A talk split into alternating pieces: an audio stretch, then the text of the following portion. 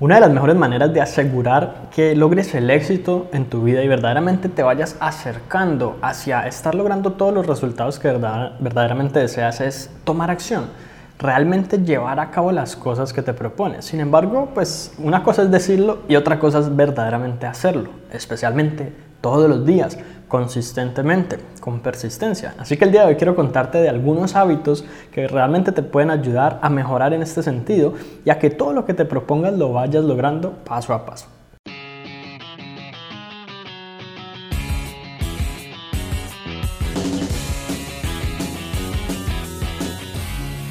Hola, mi nombre es Juan Sebastián Celis Maggi y mi misión a través de este canal es ayudarte a que puedas lograr tu máximo potencial y convertirte en la mejor versión de ti mismo. Así que si eres nuevo por acá, considera suscribirte. El primer hábito para tomar acción consistente en tu vida es siempre a primera hora del día llevar a cabo la tarea más difícil o más compleja o que de alguna u otra manera quieras posponer y postergar para después.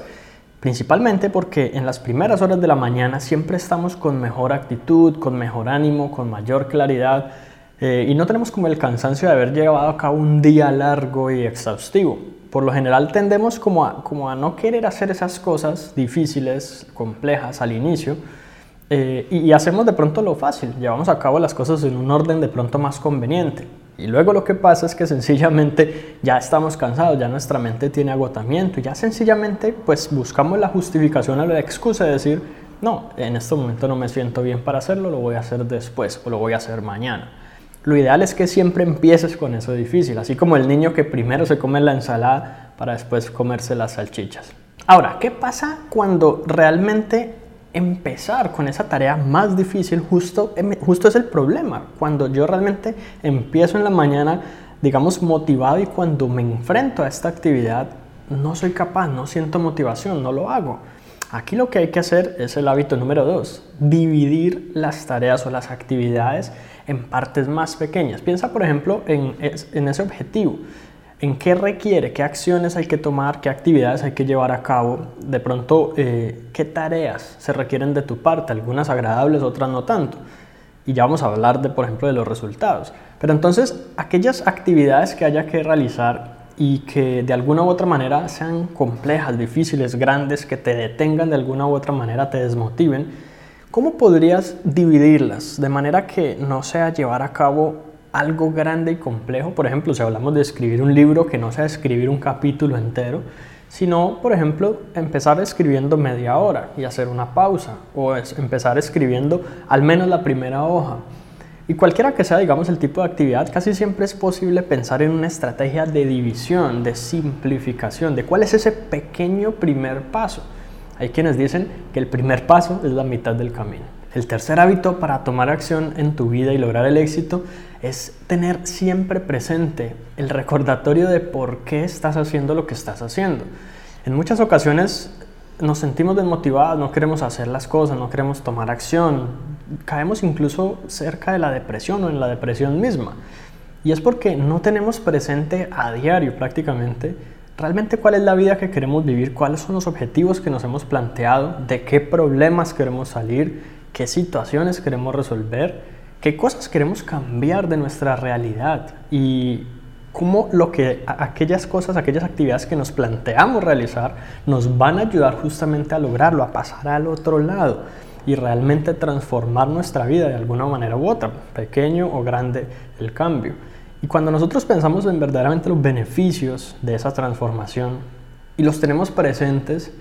y sabemos y somos conscientes de que esos beneficios pues nos van a ayudar justamente a ser más felices, a tener más bienestar, cualquiera que sea, digamos, el logro que alcancemos a, llegar, pues sencillamente va a ser mucho más fácil que cuando digamos esto es difícil, pensemos, pero lo estoy haciendo por esta razón. ¿Cuál es ese motivo y cuál es ese recordatorio que puedes tener en tu mente todos los días presente que te ayude a continuar? Por otra parte tenemos el cuarto hábito y es tener apoyo de otras personas. Junto con esto también, podemos incluir el apoyar a los demás en sus, en sus metas, en sus objetivos y en sus hábitos. Porque muchas veces lo que nosotros hacemos es que de pronto nos planteamos una meta, un objetivo personal y no le decimos a nadie. Nadie sabe. En parte por temor simplemente a que si fallamos o fracasamos, no lo logramos, pues esas personas se den cuenta y pues de pronto nos, da, nos preocupa qué piensen de nosotros, nos da pena, nos sentimos eh, mal cuando de pronto los decepcionamos, cuando tenemos esa presión social de que esas personas están pendientes a ver qué, qué estás haciendo, si te está yendo bien o no, especialmente si son personas que te apoyan, que están de tu lado, que no es que simplemente están allí para criticarte si fracasas, que no es que te van a decir, si ves, yo te dije que esa no era una buena idea, sino que por el contrario es gente que está de tu lado y realmente quiere que logres el éxito pues va a, significar algo positivo esa presión de tú tener que lograrlo y demostrarles verdaderamente que tú eres una persona de éxito. Entonces, muchas veces lo que nos falta es eso, justamente la compañía y el apoyo de otras personas. Pero no esperes que simplemente los demás lo hagan por ti y ya, también hazlo por los demás, porque muchas veces lo que pensamos es que la gente no nos apoya. Cuando analizamos nuestra propia vida nos damos cuenta de que no estamos nosotros mismos apoyando a los demás para poder lograr esa reciprocidad en la vida, eh, tenemos que empezar idealmente nosotros siendo el ejemplo. El quinto hábito para tomar acción en tu vida es uno que muchas personas simplemente pasan por alto, especialmente algunas de las personas que tienen más ocupaciones en su vida, y es darle igual importancia y prioridad al descanso que al trabajo, que a las actividades que tú debes llevar a cabo. Muchas veces simplemente nuestro cerebro está loco y, está sobrecargado de información, pensando en mil cosas, haciendo de todo, todos los días, todo el día, pero no vemos progreso, no vemos que haya rendimiento y que nos estemos acercando a los resultados que verdaderamente queremos, por falta de enfoque, por falta de productividad. Y esto muchas veces es causado por la falta del descanso necesitamos momentos en los que nos desconectemos por completo del trabajo, nos olvidemos por completo de las obligaciones y esto debemos primordialmente tenerlo al menos cada semana. Un día como mínimo es lo recomendable para olvidarme de todo y simplemente dedicarme a descansar. Si tú no puedes sacar al menos un día, un sábado, un domingo, en el que tú puedas hacer otras cosas diferentes, pasar tiempo con tu familia, salir, ver películas, hacer lo que sea que no tenga que ver con trabajo, va a ser muy difícil y tu cuerpo eventualmente, tu cerebro eventualmente te va a querer forzar a desligarte de estas cosas, a desconectarte y eso pues contigo forzándolo a continuar lo que va a causar es un déficit de atención, falta de concentración o dificultad para concentrarse, mejor dicho, ansiedad y cantidad de problemas, incluso muchas veces problemas físicos, estrés y cosas que ya tienen que ver con el cuerpo. Mm, comer de más, muchas otras cosas. Entonces es como adquirir el hábito de agendar seriamente y con prioridad tus descansos semanalmente e incluso diariamente.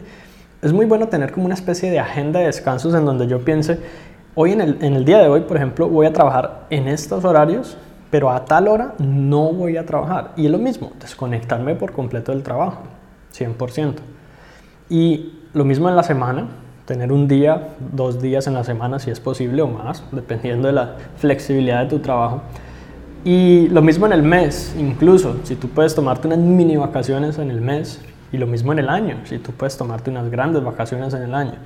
Pero que esto sea algo prioritario, importante y que se, se lo tomes, te lo tomes en serio,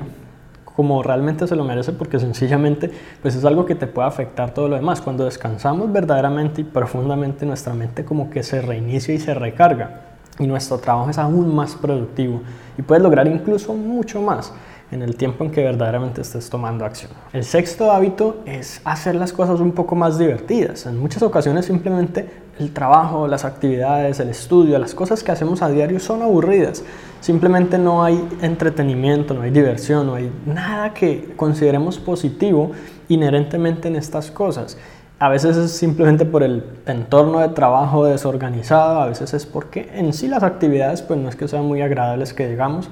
y a veces es simplemente por falta de creatividad en cuanto a que no pensamos que realmente estas cosas pueden ser geniales, pueden ser interesantes, puede dársele como una especie de giro o de cambio que haga que las disfrutemos un poquito más. En realidad la diversión pues es tan importante como las otras cosas que habíamos mencionado, como el rendimiento, como el trabajo, y nuestro cerebro siempre va a buscar esa, esa diversión